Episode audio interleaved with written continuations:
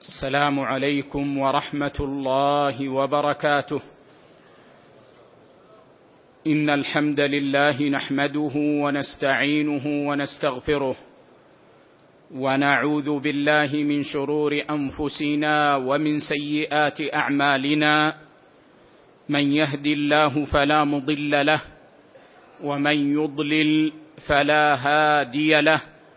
وأشهد أن لا إله إلا الله وحده لا شريك له وأشهد أن محمدا عبده ورسوله.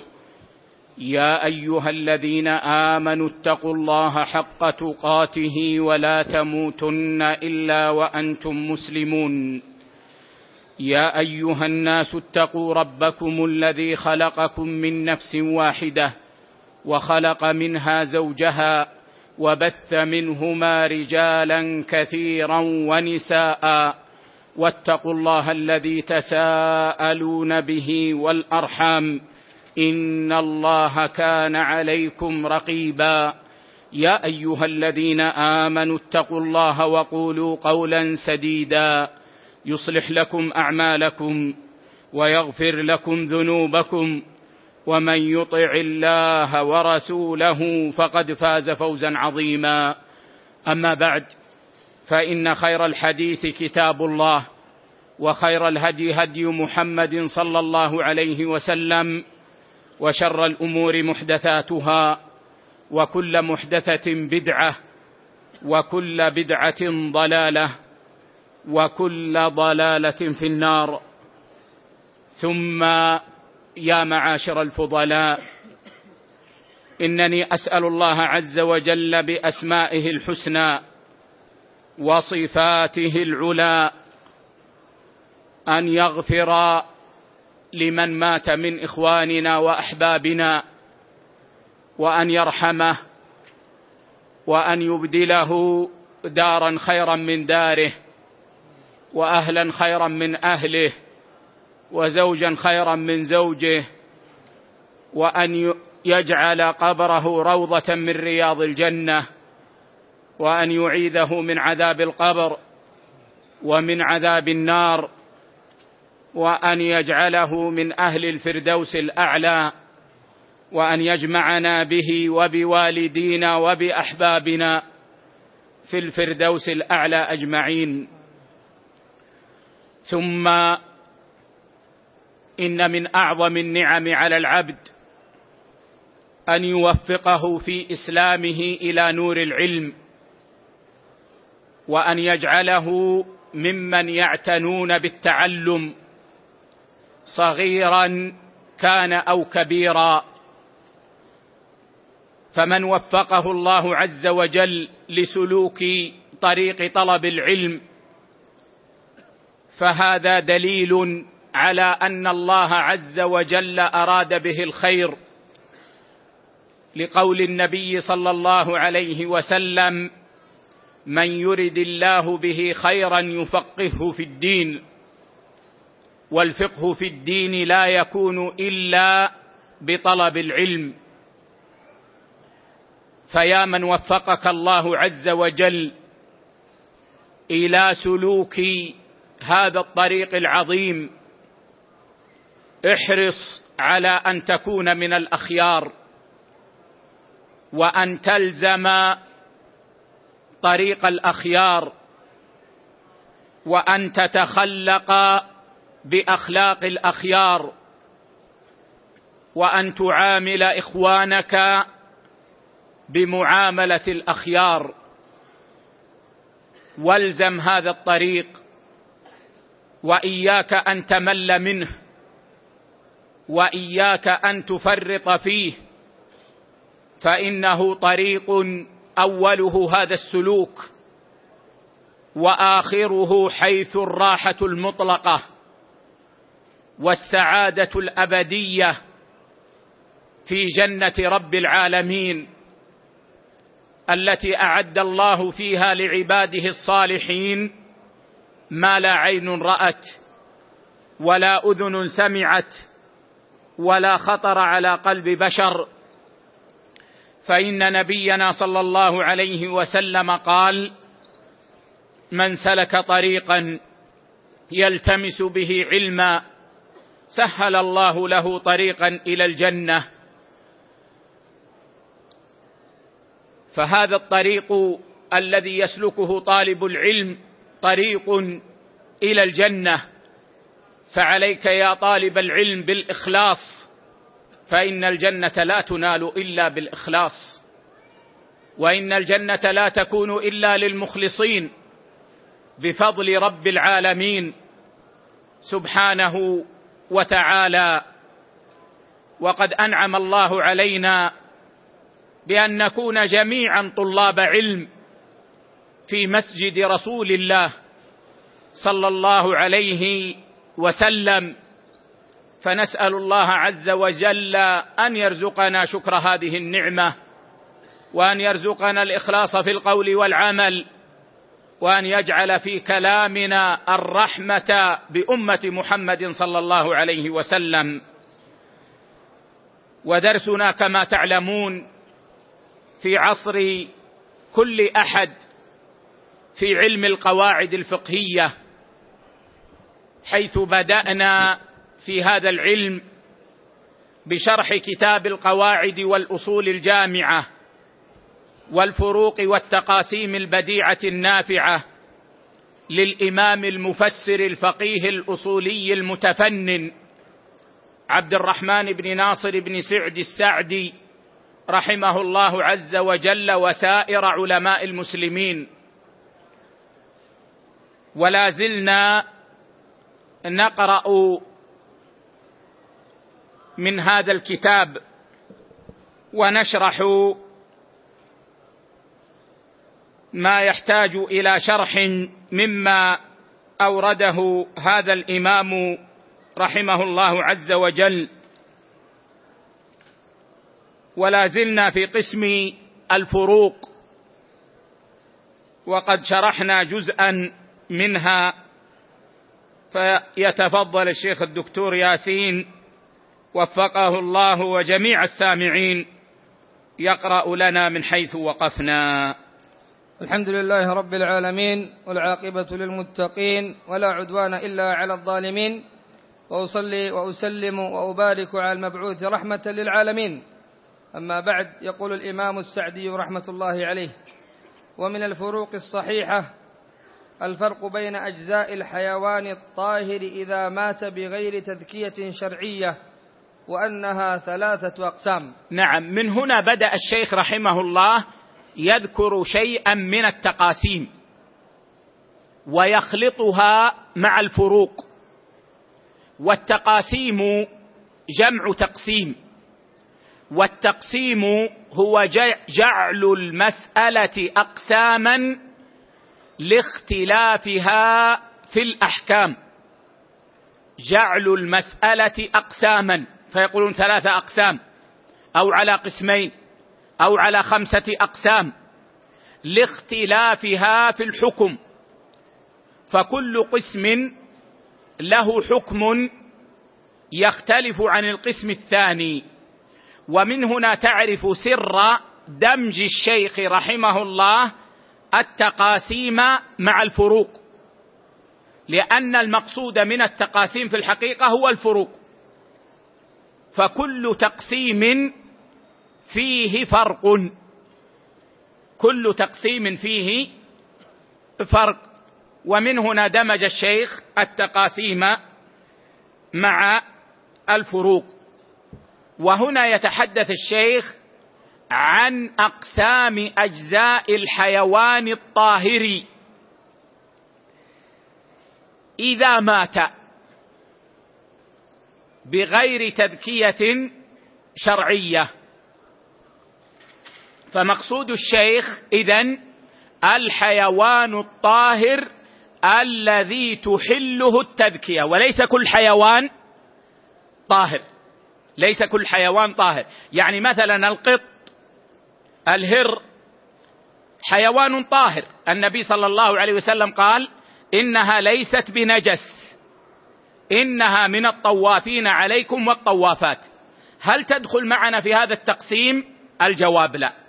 لأنها لو ذكيت لما حلت التذكيه اذا لما قال الشيخ بين أجزاء الحيوان الطاهر إذا مات بغير تذكية شرعية علمنا قيدا آخر لقوله الطاهر.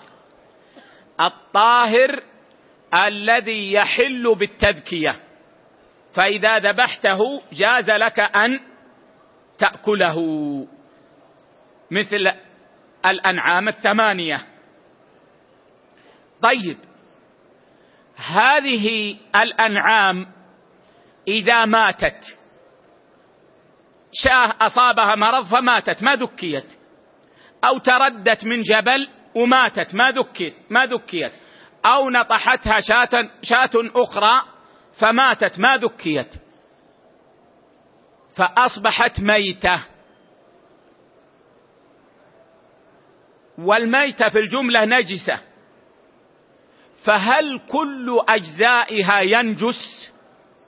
أو لا قال لك الشيخ هي على ثلاثة أقسام من هذه الجهة. هل تنجس أو لا؟ تنجس. نعم. قال عليه رحمة الله قسم طاهر على كل حال وهو الشعر والصوف والوبر والريش لأنها منفصلات لا فضلات فيها ولا يحل ولا يحلها الموت. نعم هذا القسم طاهر على كل حال. ما تصيبه النجاسة ما يصبح نجسا. ولا يتنجس بالموت. وهذا عند جمهور العلماء عند جمهور الفقهاء. وهو كل جزء لا إحساس فيه ولا دم فيه. كل جزء لا إحساس فيه كل جزء ظاهر لا إحساس فيه ولا دم فيه. كل جزء ظاهر لا إحساس فيه ولا دم فيه. وهذا معنى قول بعض أهل العلم لا يحله الموت لأنه ما كان فيه إحساس أصلا ولا دم وهذه أصل الحياة. فهذه فهذه تكون طاهرة مثل الشعر. الشعر نفسه ليس فيه إحساس. الألم الذي يحدث عند شد الشعر ليس في ذات الشعر وإنما في الأعصاب.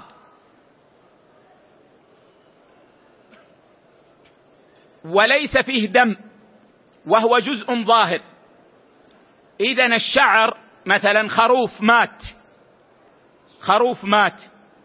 يجوز قص صوفه والاستفادة من صوفه لأن هذا الصوف طاهر. وكما قلنا هذا الذي عليه جمهور أهل العلم والوبر في الإبل والريش في الطيور هذه كلها طاهرة. قال لأنها منفصلات والمقصود بمنفصلات أنها تنفصل في حال السلامة. تنفصل في حال السلامة. وإذا انفصلت لا ينقص الحيوان. لا فضلات فيها. فهي ليس فيها شيء. ليس فيها فضلات وليس فيها دم ولا غير ذلك. ولا يحلها الموت. لأن ما كان فيها أصل الحياة فلا يحلها الموت. فمثلا لو ماتت دجاجه يجوز لك أن تأخذ الريش وتغسل أطرافه من الدم التي تكون من جهة الجلد وتضعه في مروحة أو تستعمله في شيء. فهذا طاهر. نعم. قال عليه رحمة الله وقسم نجس على كل حال محرم وهو اللحوم والشحوم باختلاف أنواعها وما يتبعها من الأعصاب والعروق وكذلك العظام لأنها يحلها الموت وتكون هذه الأجزاء بعد الموت خبيثة. نعم. قسم هو نجس على كل حال وحرام. لا يجوز استعماله لأن الله حرم الميتة وهو من الميتة وهو من الميتة وهو ما تحله الحياة ولم يأت في الشرع مطهر له. ما تحله الحياة ولم يأت في الشرع مطهر له. نقول ما تحله الحياة فيحله الموت. لأن ما تحله الحياة يحله الموت. فيكون فيه دم ويكون فيه إحساس. ولم يأت في الشرع مطهر له هذا احتراز من الجلد. لأن الجلد جاء في الشرع ما يطهره. فهذا يشمل اللحم والعروق والأعصاب والكبد والطحال والكرش والعظام كلها بالموت تصبح ميتة. ولا يحل استعمالها. نعم. قال رحمة الله عليه وقسم نجس يطهره الدباغ وهو الجلد كما ثبتت به النصوص ولأن الدباغ يزيل ما فيه من الخبث. قسم نجس لأنه كانت تحله الحياة. لأنه كانت تحله الحياة. ففيه إحساس وفيه دم. ولكن جاء في الشرع ما يطهره فاستثني من القسم الثاني. الأصل أنه يدخل في القسم الثاني لأنه يصبح ميتة. لكن جاء في الشرع ما يطهره فاستثني. وهذا في الجملة عند الجمهور. في الجملة عند الجمهور. لأن النبي صلى الله عليه وسلم قال في شاة ميمونة لما ماتت قال ألا أخذوا إهابها فدبغوه فانتفعوا به. ألا أخذوا إهابها؟ والإهاب هو جلد الميتة. الإهاب هو جلد الميتة. ألا أخذوا إهابها؟ ماذا صنعوا به؟ فدبغوه. فانتفعوا به. رواه مسلم في الصحيح. وقال صلى الله عليه وسلم إذا دبغ الإهاب فقد طهر. رواه مسلم في الصحيح. فدل هذا على أنه قبل الدباغ كان نجسا لأنه صار ميتة. فإذا دبغ بالماء والقرض ونحو ذلك فإنه يصبح طاهرا. نعم. قال رحمه الله كما قسم الشارع الحيوانات بالنسبة إلى الحل والحرمة إلى ثلاثة أنواع قسم حلال طيب حيا وميتا وهو حيوانات البحر وكذلك الجراد. نعم. قسم الشرع الحيوانات من حيث حلها إلى ثلاثة أنواع أو أقسام. قسم حلال مطلقا. سواء يعني ذكي أو مات حتف أنفه.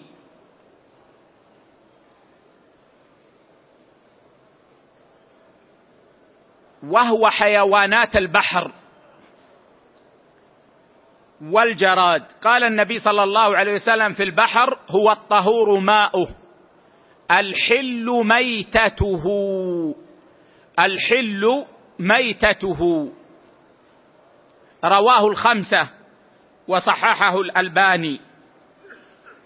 فدل ذلك على أن حيوانات البحر حلال سواء أمسكها الإنسان حية ثم ماتت عنده أو أمسكها حية ثم قطع رأسها مثلا أو أخرجها ميتة أصلا فهي حلال. وكذلك قال النبي صلى الله عليه وسلم أحلت لنا ميتتان الجراد والحوت. رواه أحمد وابن ماجه وصححه الألباني وحسنه الأرناؤوط. فدل ذلك على أن الجراد حلال ولو وجدته ميتا إلا إذا علمت أن فيه ما يضر فلا يجوز لك أن تأكله. لأن لا يجوز للإنسان أن يأكل الضار. يعني مثلا علمت أن الدولة رشت مبيد على الجراد للقضاء عليه وهذا المبيد يبقى. فإنه لا يجوز أكل الجراد إذا علمنا أن فيه ما يضر.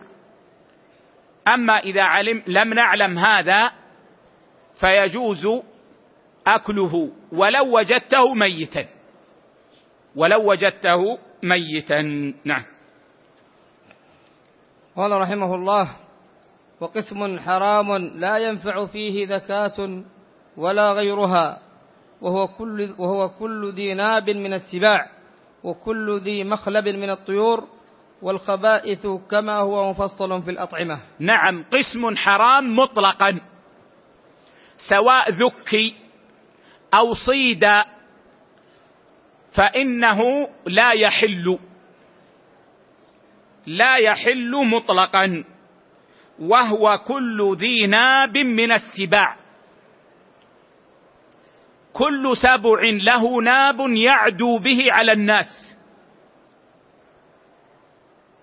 مثل الأسد والنمر والفهد والذئب. فكل ذي ناب من السباع يحرم أكله ولو ذكي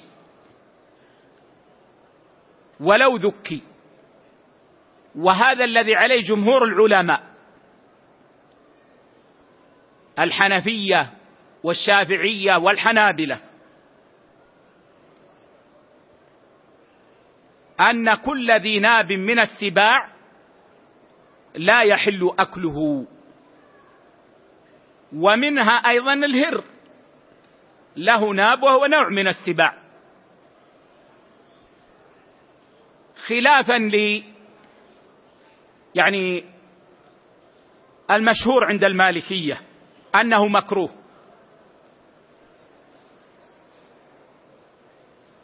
هذه رواية عن الإمام مالك وهي التي اشتهرت عند أصحابه. أنه مكروه. لكن الذي في الموطأ يدل على أنه يرى حراما. فإنه لما ذكر الحديث قال والعمل على هذا عندنا.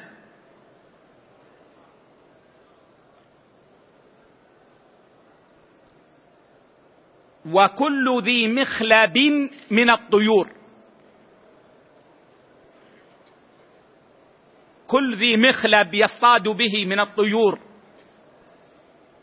كالصقر والنسر ونحو ذلك. وذلك لأن النبي صلى الله عليه وسلم نهى عن أكل كل ذي ناب من السبع وكل ذي مخلب من الطير كما عند مسلم في الصحيح.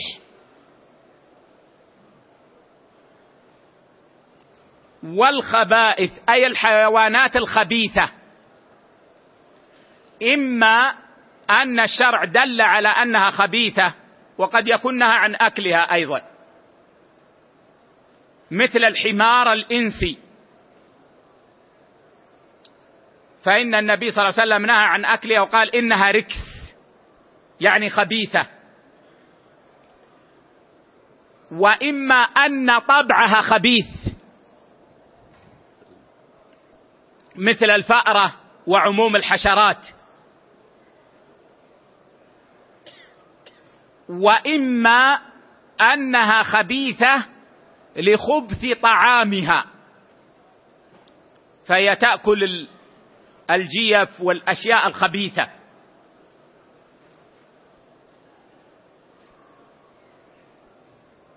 ولذلك الجلالة مع أن أصلها حلال لا يحل أكلها إذا أكلت.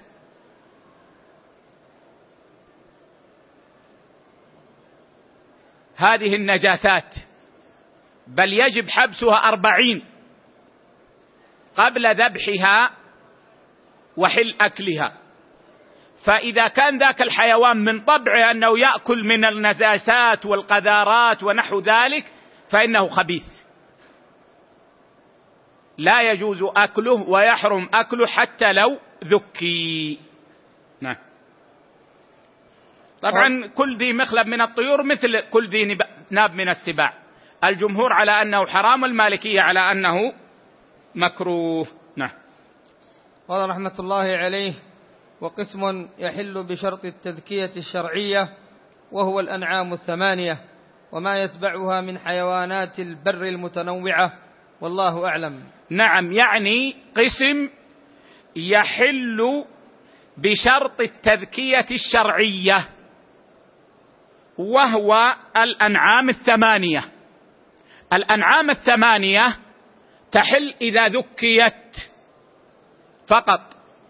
أما إذا صيدت وهي لم تتوحش فإنها لا تحل. فلو أن إنسانا رمى ببندقية الصيد شاة فأرداها. فإنها لا تحل. ما تحل إلا بالتذكية الشرعية. هذه الأنعام الثمانية ما لم تتوحش. قال وما يتبعها ان تقيد هكذا.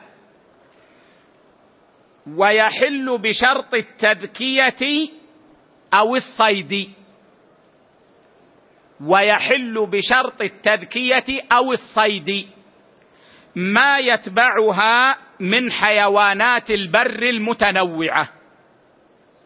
الغزال حيوان بري حمار الوحش حيوان بري. هذه تحل بالتذكية. لو قبضت عليها حية وذكيتها حلت. وتحل بالصيد. لو رميتها من بعيد فقتلتها بالصيد فإنها تحل ولا يشترط أن تذكى إلا إذا أدركتها حية إلا إذا أدركتها حية. أرسلت كلبك المعلم عليها أو على أرنب فصاده وقتله. يحل لك أن تأكل هذا الصيد. ولو لم تذكه اذا حيوانات البر أو ما يسمى بالحيوانات الوحشية يعني المتوحشة التي لا تعيش مع الناس. وليس المتوحشة التي تأكل الناس و... لا إذا قال والوحشية يعني التي تتوحش من الناس وتنفر من الناس. حيوانات البر التي تصاد تحل بالتذكيه أو بالصيد. وهذا القسم يحرم ميتا. زد هذا أيضا. ويحرم ميتا. فإذا مات فإنه لا يجوز أكله. جئت وجدت شاة ميتة. مع أنها كانت حلالا. لا يجوز أن تأكلها. وجدت غزالة في الطريق أو في الصحراء ميتة. لا يجوز لك أن تأكل منها. إلا للضرورة التي تحل الأكل من الميتة. نعم. قال عليه رحمة الله ومن الفروق الصحيحة الفرق بين الدماء التي يأكل منها صاحبها والتي تجب الصدقة بها كلها أن دم الأضاحي والعقائق ودماء الأنساك كالتمتع والقران والهدي المستحب كلها يؤكل منها ويهدى ويتصدق. وأما الدماء التي سببها فعل محظور أو ترك واجب فإنها فإنه تجب الصدقة بها لأنها تجري مجرى الكفارات وتلك مجراها مجرى العبادات المحضة. نعم يعني أن الدماء التي تطلب من الإنسان شرعا تنقسم إلى قسمين. قسم يحل للإنسان أن يأكل منه. يحل لمن يت... يقدمها أو تطلب منه أن يأكل منه. وقسم لا يحل لذابحه أن يأكل منه. أما القسم الأول الذي يحل لذابحه أن يأكل منه فهو دماء التقرب. دماء التقرب التي تطلب من العبد تقربا إلى الله عز وجل مثل الأضحية. الأضحية طلبت شرعا تقربا إلى الله عز وجل. فيجوز للإنسان أن يأكل منها بل سنة أن يأكل منها. العقيقة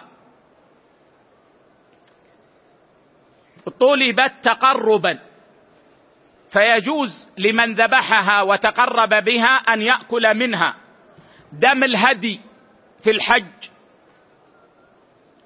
إنما هو دم تقرب. فيجوز لمن ذبحه أن يتقرب أن يأكل منه بل هو سنة.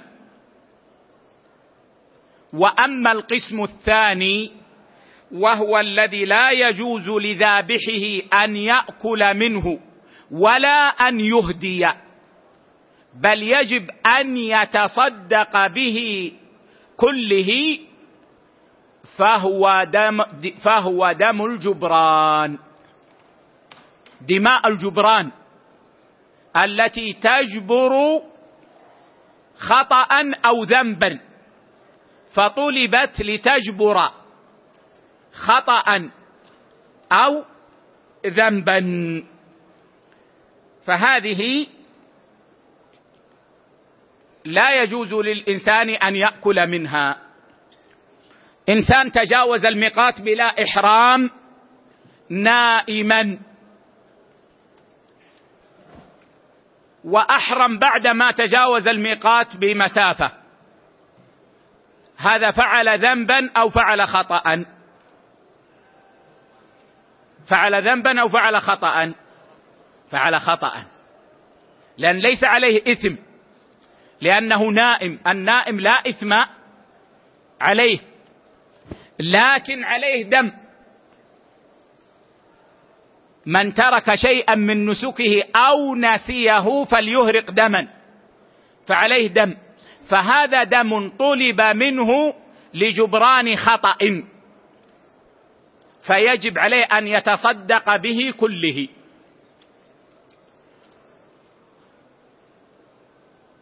إنسان مر بالميقات بثيابه في الحج ولم يحرم حتى دخل مكة. هذا فعل ذنبا أو أو أخطأ. هذا فعل ذنبا. ويجب عليه دم. لكن الفرق بينه وبين الذي فعل خطأ أن الخطأ لا إثم عليه. أن فاعل الخطأ لا إثم عليه لكن عليه دم لأنه ترك الواجب. أما الذي فعل ذنبا فعليه إثم وعليه دم. فهذا الدم طلب منه شرعا لجبران ذنب وقع منه في نسكه. فيجب عليه أن يذبحه ويتصدق به كله. ولا يجوز له أن يأكل منه ولا أن يهدي. اذا ما طلب شرعا من المكلف من الذبائح على وجه التقرب فإنه يجوز له أن يأكل منه. بل هذا مشروع. وما طلب شرعا من المكلف من الذبائح جبرانا فإنه لا يجوز له أن يأكل منه ولا أن يهدي بل يجب عليه أن يتصدق به كله. نعم. قال رحمة الله عليه ومن الفروق الصحيحة الفرق بين المغالبات التي لا تحل مطلقا لا بعوض ولا بغيره كالنرد والشطرنج التي هي شر وشرها أكثر من نفعها والتي تحل مطلقا بعوض وغير عوض كالمسابقة على الخيل والإبل والسهام لأنها تعين على الجهاد وقوام الدين والتي يفرق فيها بين العوض فلا تحل وإن حلت وهي باقي المغالبات لأن الحكمة في ذلك بينة واضحة. نعم من الفروق الصحيحة الفروق بين المسابقات.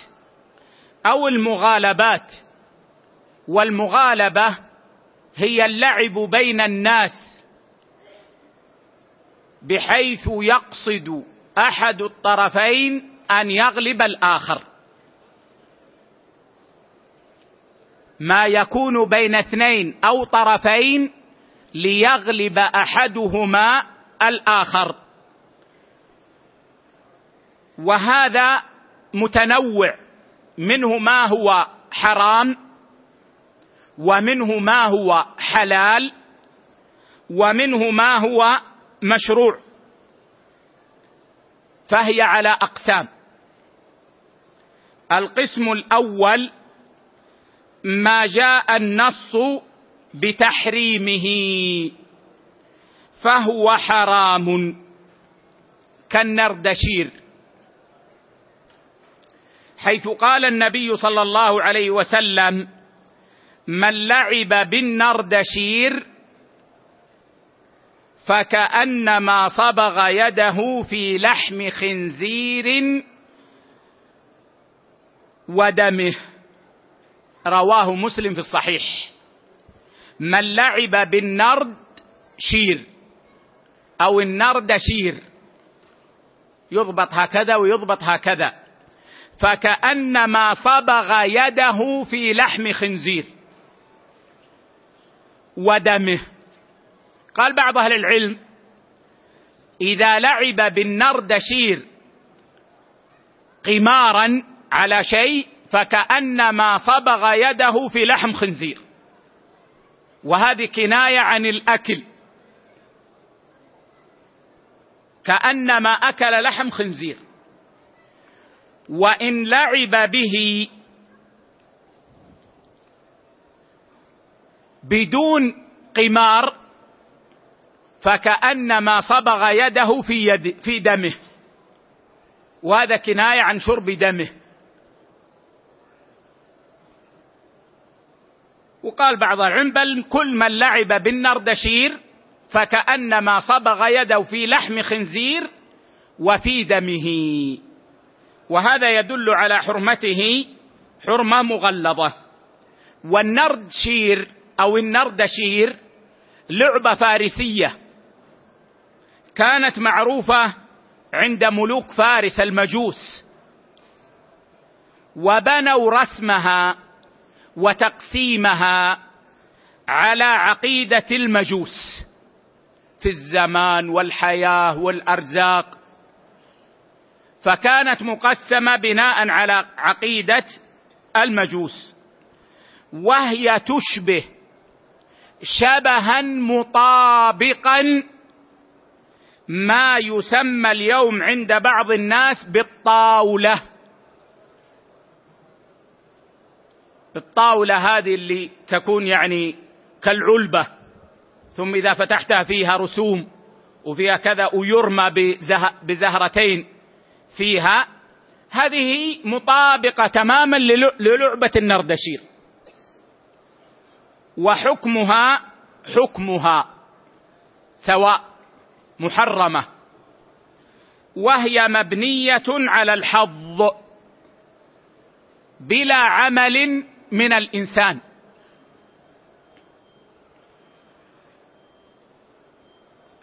كما أنها تستعمل بالمكعبات المنقطة التي ترمى.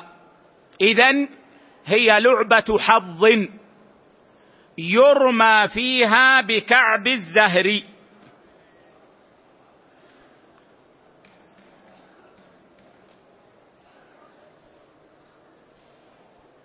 وقد يكون فيها قمار. يتبارون على كاسة شاي. هذا قمار. على مبلغ هذا قمار. فإذا كان فيها قمار فهي كبيرة من كبائر الذنوب بالاتفاق. من كبائر الذنوب. وإذا لم يكن فيها قمار فالراجح أنها من كبائر الذنوب. لهذا النص الصحيح الواضح. القسم الثاني ما يقاس على ما جاء النص بتحريمه. ما يقاس على ما جاء النص بتحريمه.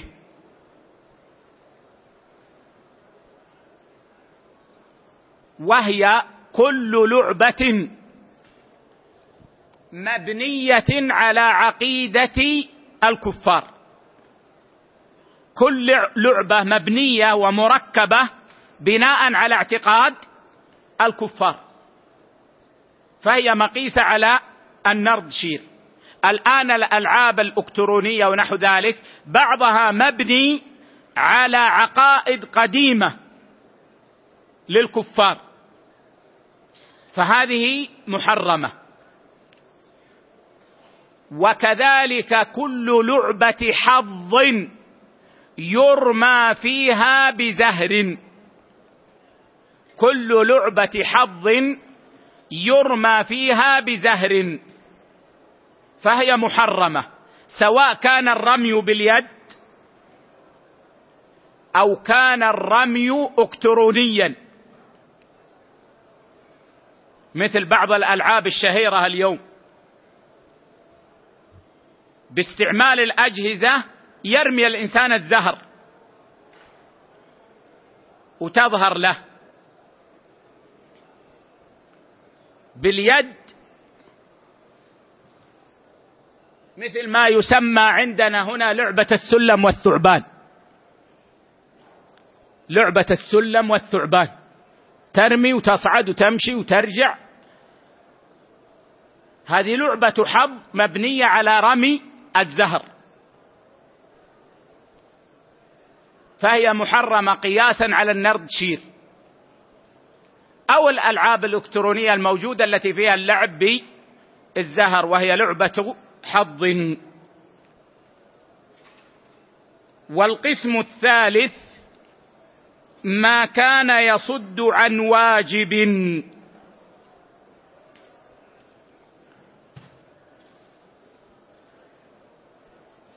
فإذا كان يصد هذا اللعب يصد المسلم عن واجب فهو حرام. حتى لو كان مباحا بأصله. إذا صدهم عن الواجب أصبح حراما.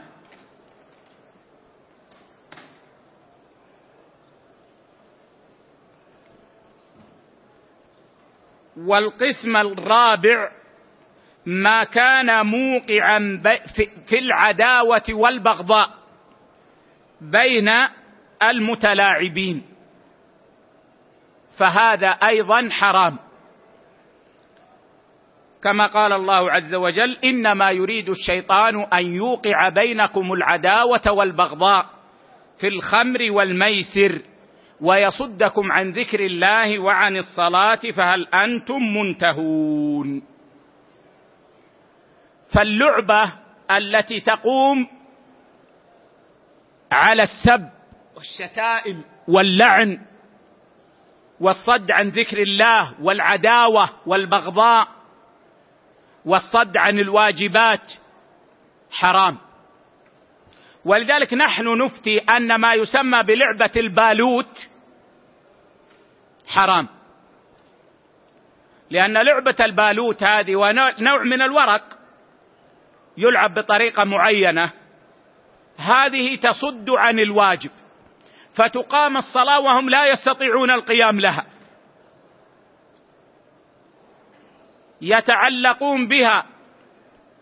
وتأبى نفس أحدهم أن يقوم عن مجلسها. حتى لو أقيمت الصلاة. ولا تخلو من اللعن. ابدا ذكرهم لعن الله أبوك لعن الله أمك لعن الله من جابك لعن الله من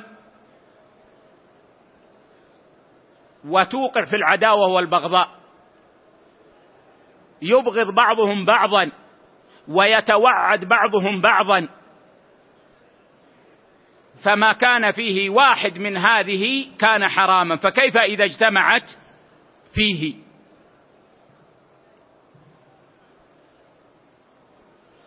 والقسم الخامس من المغالبات والألعاب ما يقود إلى حرام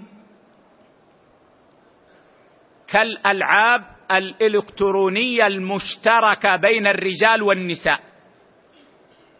اليوم حدث عند الناس ألعاب على الهواء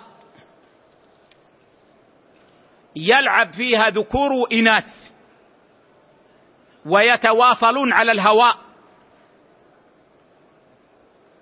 وهذه ذريعة إلى العلاقات المحرمة وإقامة الصداقات. حتى لو جاء إنسان وقال أنا ما فعلت هذا هذه ذريعة. هذه مثل النظر إلى المرأة الأجنبية. قد يأتي إنسان يقول أنا حتى لو نظرت إلى امرأة أجنبية ما تتحرك شهوتي. نقول هذا ما يغير شيئا من الحكم لكن ننصحك تذهب للطبيب.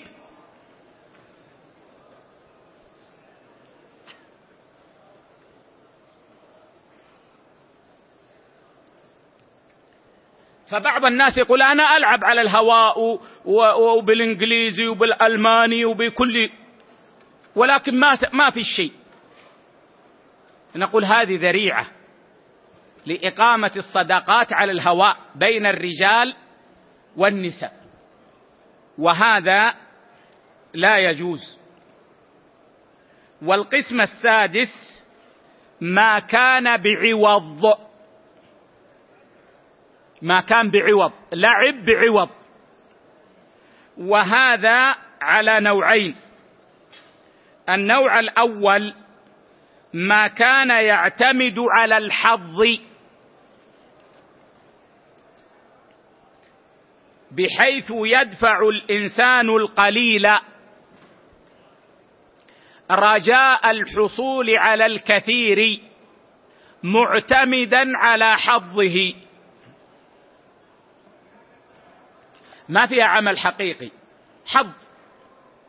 مثل أوراق توضع مقلوبة يعني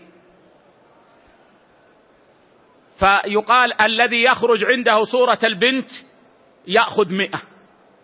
تعال انت ارفع. وانت ارفع.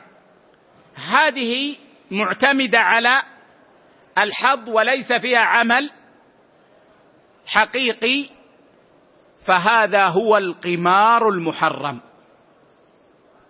فهذا هو القمار المحرم. والنوع الثاني ما كان فيه عمل ليس معتمدا على الحظ.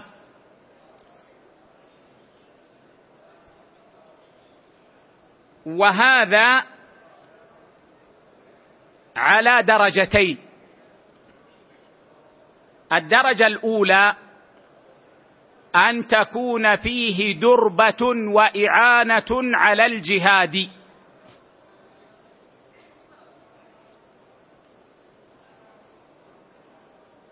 وبعض أهل العلم يجعله خاصا بما ورد فيه النص. لا سبق إلا في خف أو نصل أو حافر. فيقولون في هذه الثلاثة إما سباق على الجمال أو سباق على الأحصنة أو سباق بالسلاح.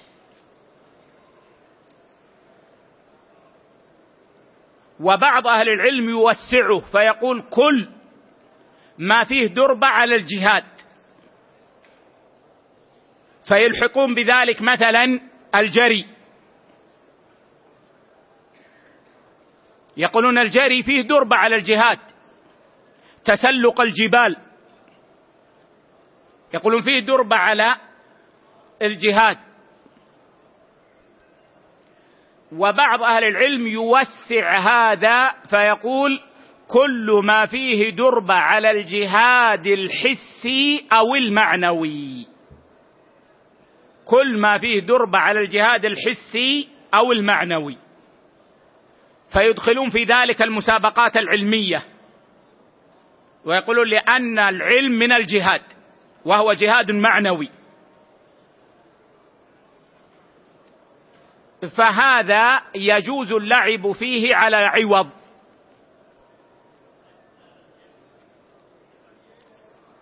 يجوز اللعب فيه على عوض. والنوع الثاني ما ليس فيه دربة على الجهاد. فهذا لا يجوز فيه اللعب بعوض. ويجوز بدون عوض. طبعا الجمهور يقولون النوع الأول خاص بالثلاثة. طيب السباق بالأرجل. يقولون يجوز بدون عوض. ولا يجوز بعوض. لأن النبي صلى الله عليه وسلم حصر في هذه الثلاثة.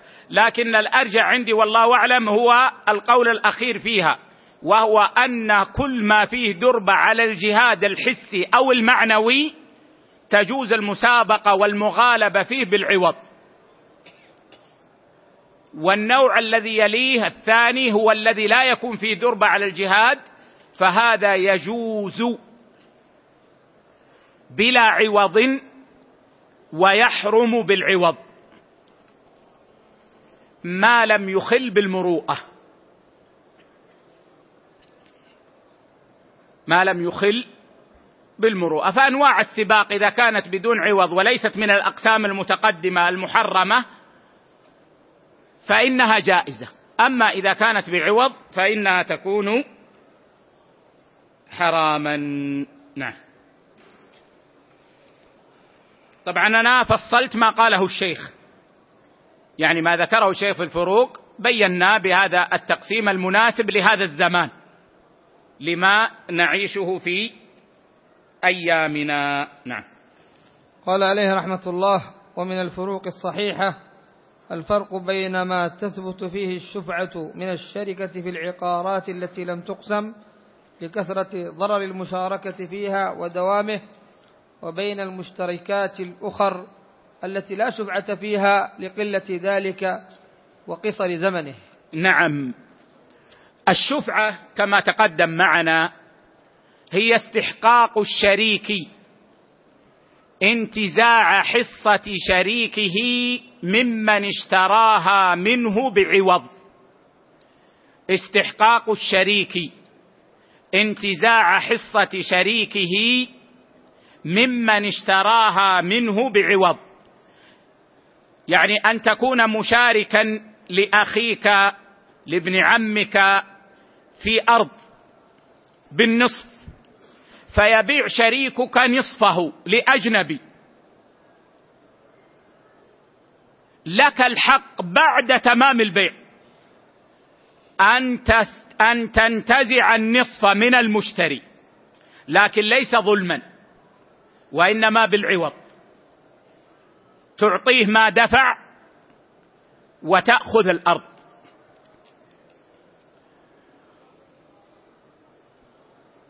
والمذاهب الأربعة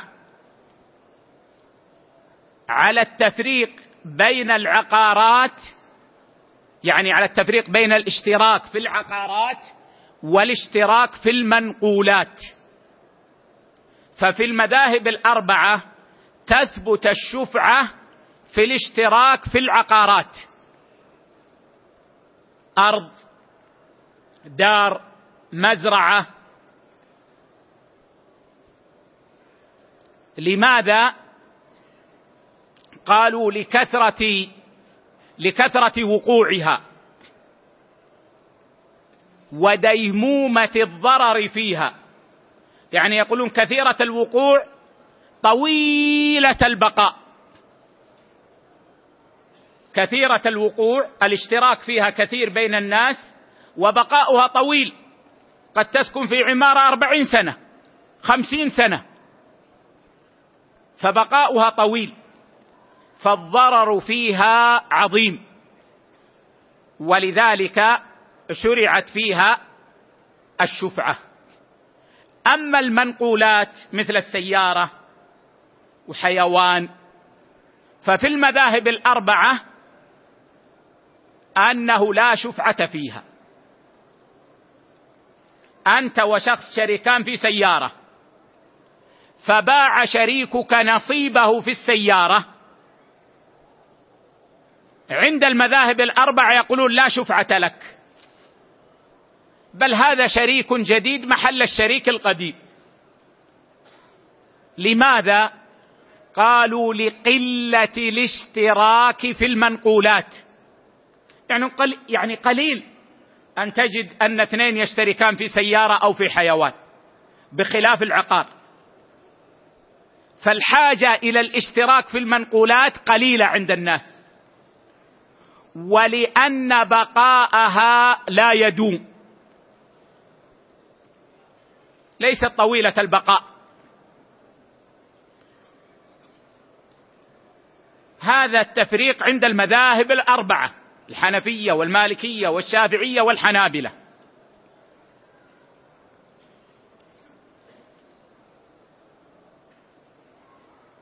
ولكن الذي يظهر لي والله أعلم أن هذا التفريق غير صحيح على الإطلاق هكذا. بل نقول إن المنقول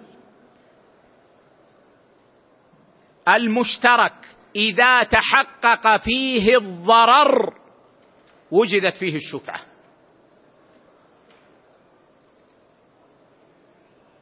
لأن نقول إن المنقول قد يكون الضرر فيه أعظم من الثابت. الثابت يفصل ويقسم وتقام الحدود فيقل الضرر. لكن المنقول في الغالب لا يمكن قسمته. فهو شريك باقي باقي. وفي الحديث أن النبي صلى الله عليه وسلم قضى بالشفعة في كل ما لم يقسم. في كل ما لم يقسم كما في الصحيح.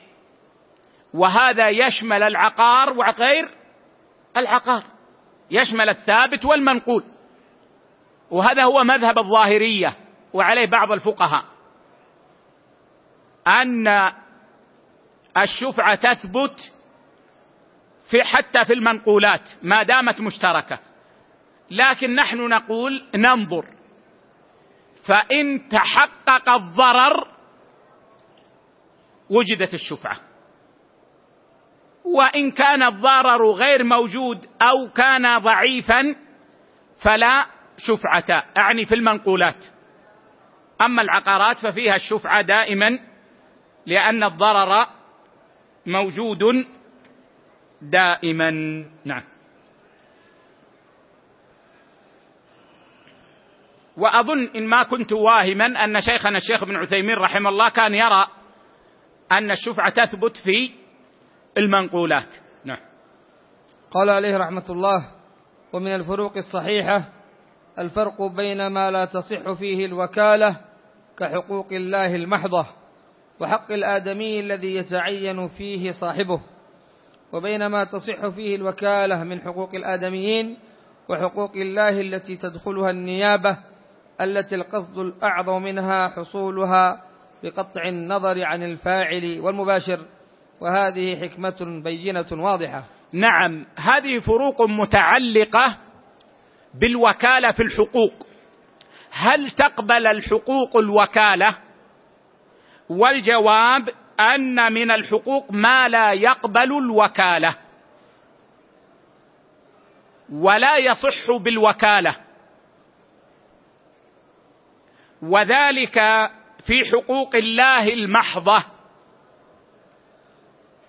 التي يقصد منها التعبد بفعل الفاعل. التي يقصد منها التعبد بفعل الفاعل مثل الصلاة. الصلاة المقصود منها أن تتعبد أنت بها. ومثل الصوم. ومثل الطواف. هذه المقصود منها أن يتعبد بها الإنسان بفعله. هذه حقوق الله المحضة. فلا وكالة فيها ولا يوكل فيها أحد أحدا. ما هو شخص مثلا عنده عمل يوم الجمعة يقول لامرأته أنت ما تجب عليك الجمعة وكلتك أن تصلي الجمعة بدلا عني اذهبي للمسجد. ما يصلح. أو مثلا يتصل ب بابنه غير البالغ و و ويقول له اليوم أنا عندي اجتماع ما أستطيع أصلي. اذهب وصلي عني. الظهر والعصر وكلتك. ما يصح. أو يقول والله أنا الصوم في الحر يتعبني. فأنا أوكل صبيا لم يبلغ في أن يصوم عني وأعطيه مبلغ. ما يصح. يقول واحد منكم كيف تقول ما يصح في الصوم؟ والنبي صلى الله عليه وسلم يقول من مات وعليه صوم صام عنه وليه. قلنا هذه ما هي وكالة. هذا مات. الكلام شخص حي يوكل غيره. حقوق الله المحضة لا تدخلها الوكالة. لو أن المرأة حجت وبقي عليها طواف الإفاضة وحاضت ولا تستطيع البقاء. هل لها أن توكل محرمها أن يطوف عنها؟ الجواب لا. هذه حقوق الله المحضة ما تقبل التوكيل.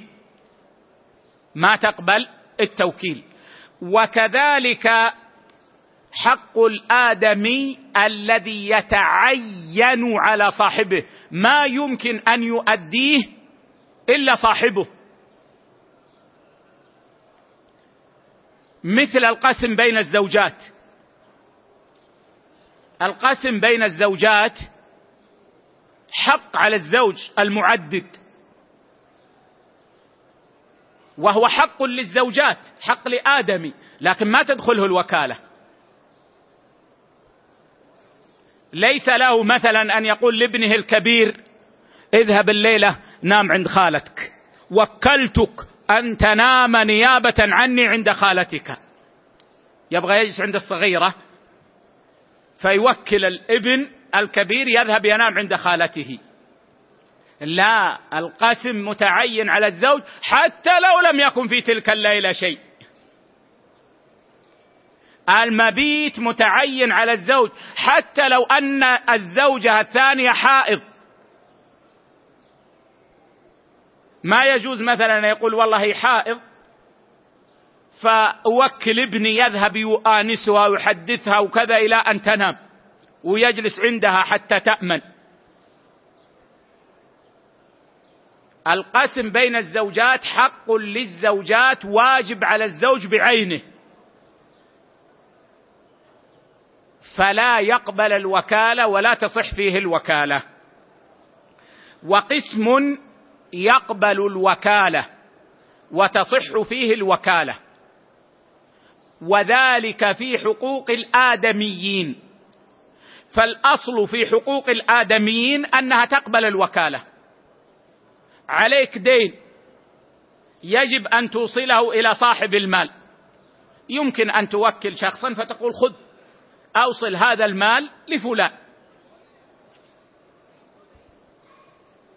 وكذلك حقوق الله التي يقصد منها حصولها. لا التعبد بفعل الفاعل بعينه.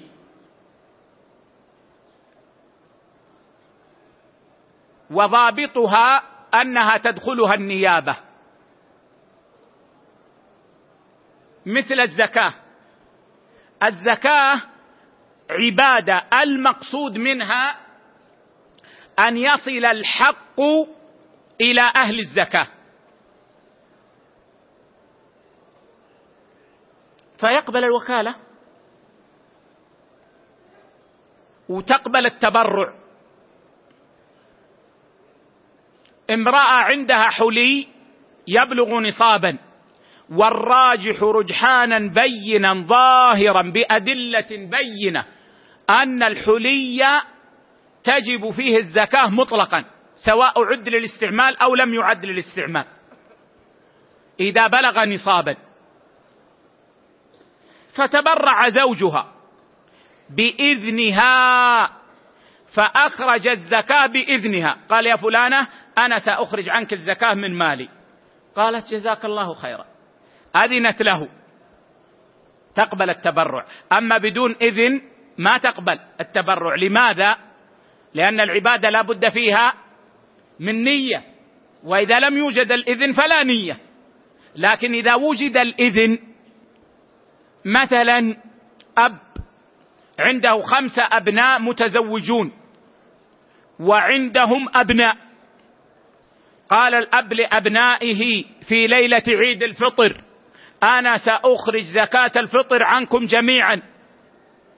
هو ما ينفق عليهم. لو ينفق عليهم ما يحتاج إلى إذن يخرج بدون إذنهم لكن ما ينفق عليهم. كل في بيته.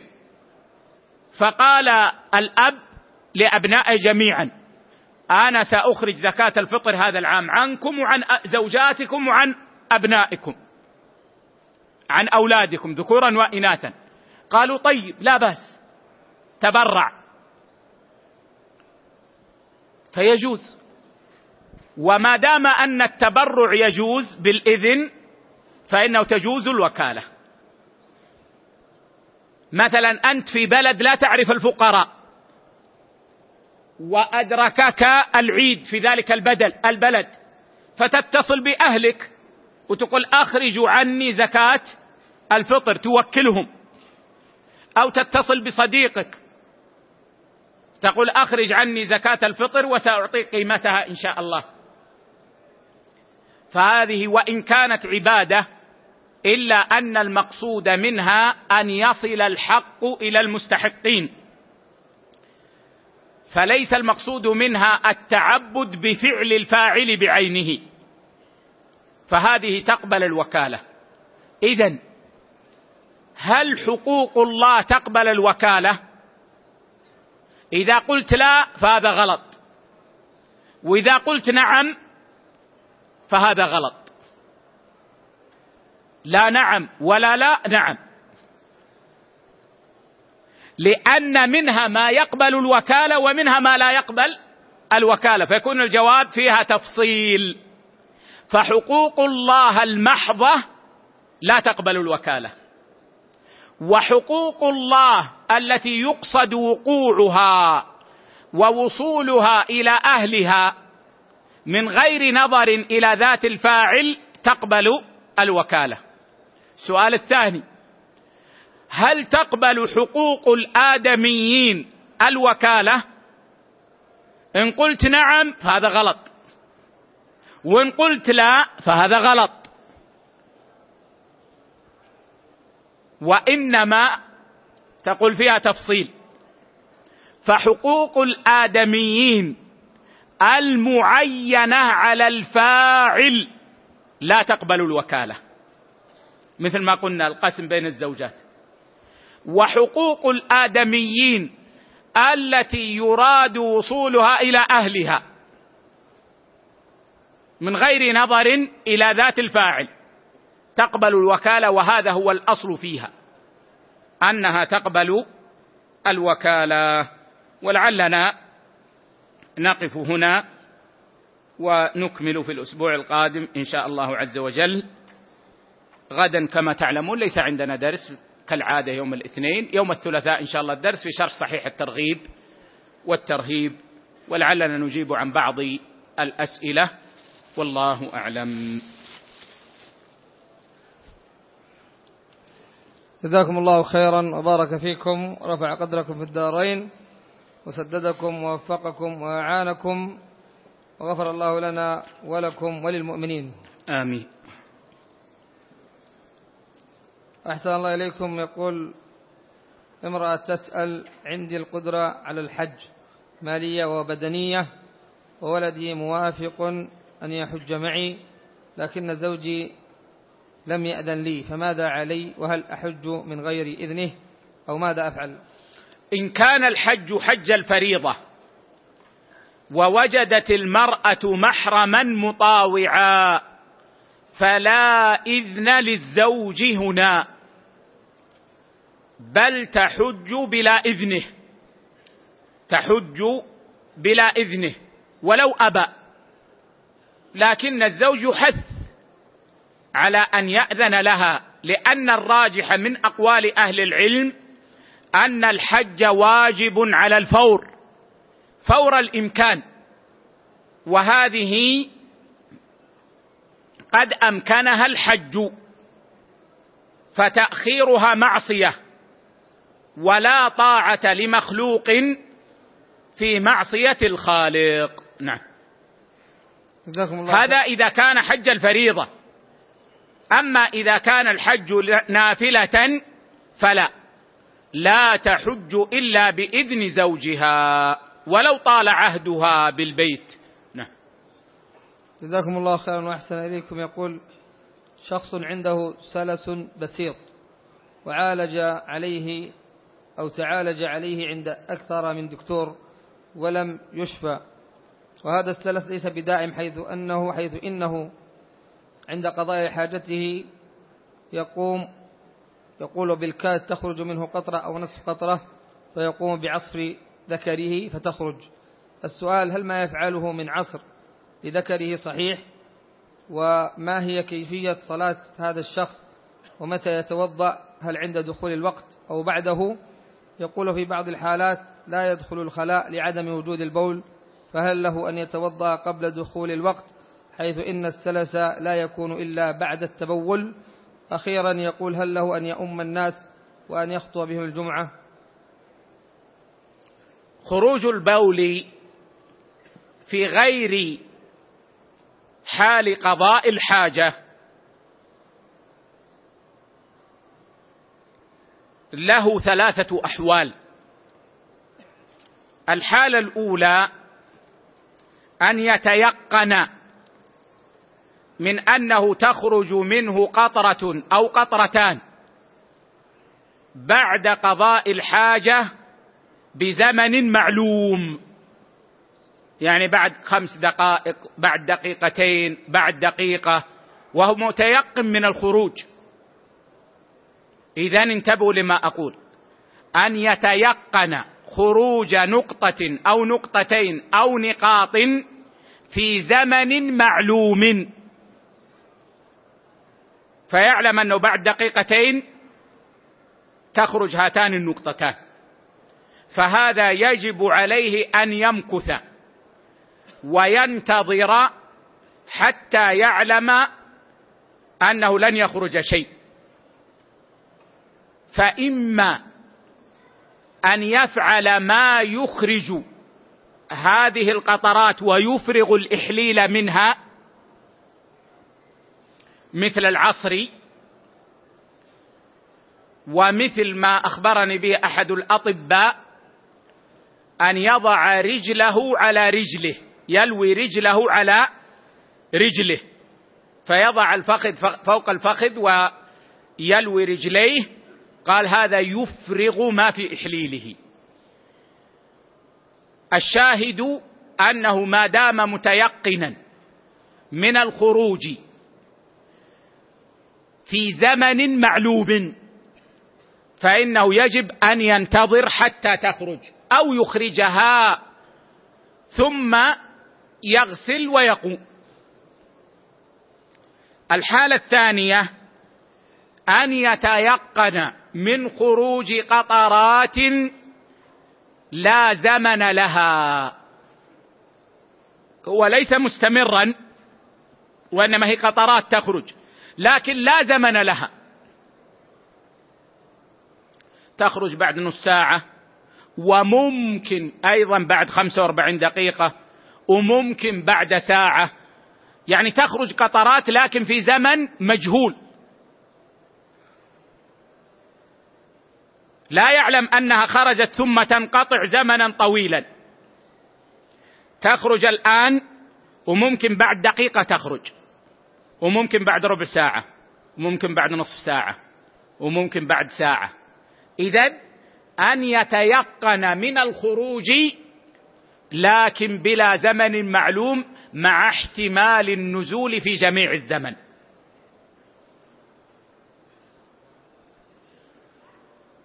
فهذا يلحق بالسلس. إذا قضى حاجته استنجى هذا عند دخول الوقت. وتوضأ. ثم لا يضره هذا. ولا ينتقد وضوءه بهذا الخروج ما دام أنه لا زمن لها يعلم ولا زمن لها يعلم لرجوعها. هذا الراجح والتحقيق.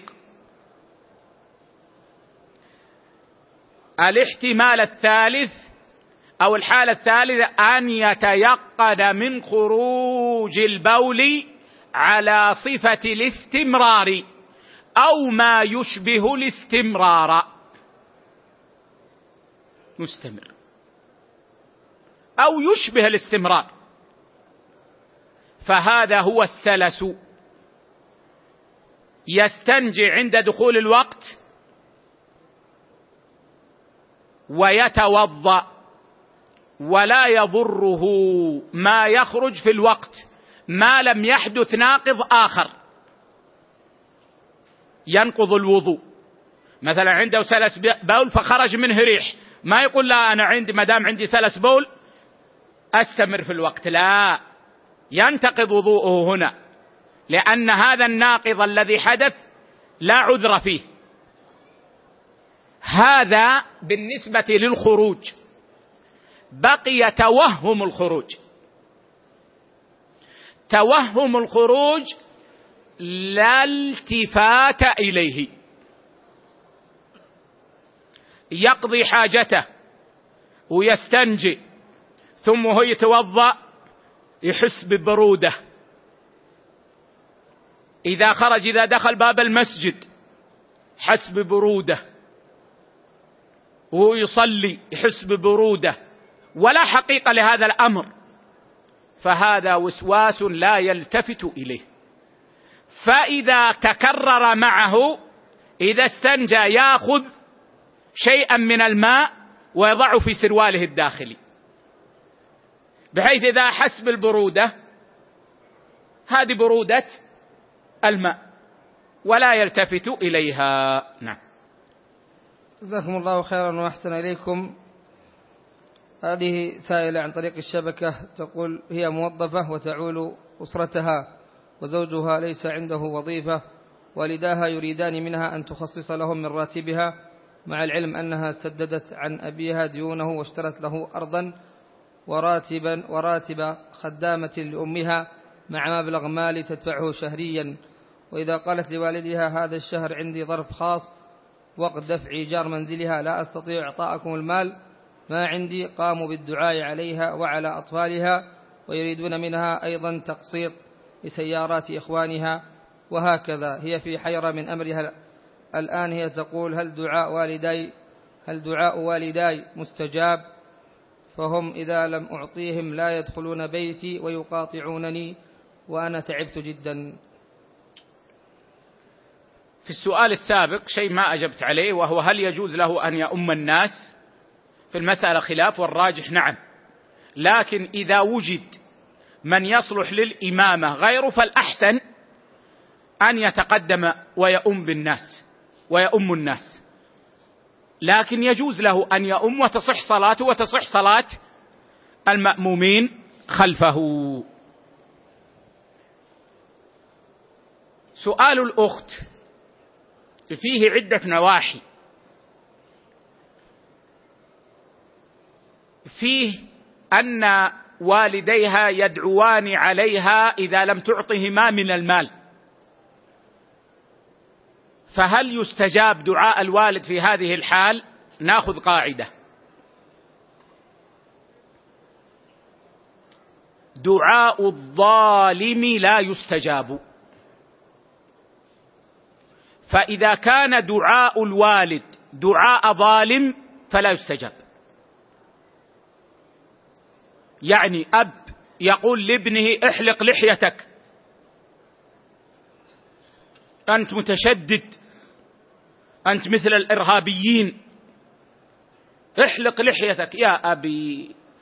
النبي صلى الله عليه وسلم قال والنبي يا أبتاه يا أبي. قال احلق لحيتك. ولا غضبت عليك. يا أبي يا أبي. قال الله يفعل بك ويفعل بك ويفعل بك. أنت تعبتني وفطرت قلبي و... هذا الأب ظالم. والأب والابن هو المحسن.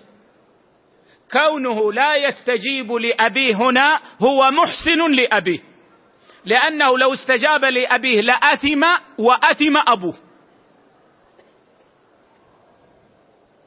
فهذا الدعاء ما يضر.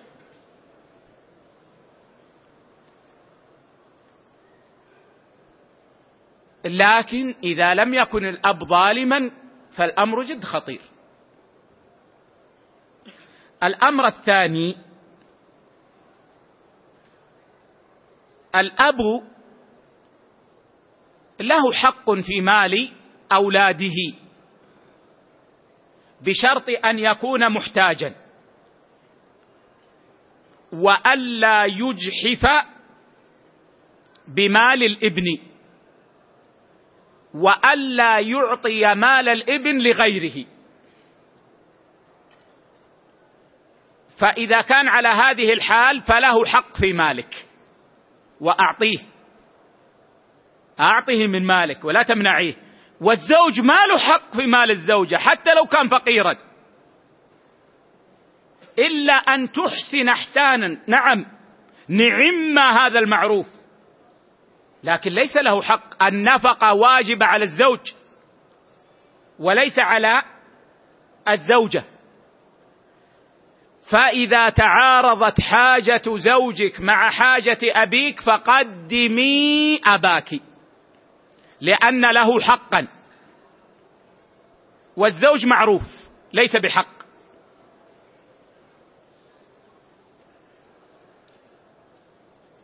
لكن إذا لم يكن لأبيك حاجة لكن يريد يتوسع يريد يشتري سيارة يريد يبني غرفة ثانية يريد كذا وأنت محتاجة في بيتك ما يلزمك أن تعطيه. مع الإحسان بالكلام والمعروف باللسان فإذا كان والدك غير محتاج حاجة لا بد منها. وكنت أنت محتاجه في بيتك ولم تعطه من المال. مع إحسانك لها عند حاجتهم أو عند سعتك فلا يضرك إن دعي عليك. لكن عليك بالإحسان وطيب اللسان وتطيب القلب. وقدم المعروف قبل فإن الغالب أن الحر يأسره المعروف. ويعذر عند تعذره. فإذا كنت سابقا تعطينهم ثم حصلت عندك حاجة الغالب على الحر أنه يكون اسيرا للمعروف السابق. ويعذر عند تعذر المعروف. أسأل الله أن يهدي الجميع وأن يوفقنا جميعا إلى ما يحب ويرضى والله أعلم. وصلى الله على نبينا وسلم.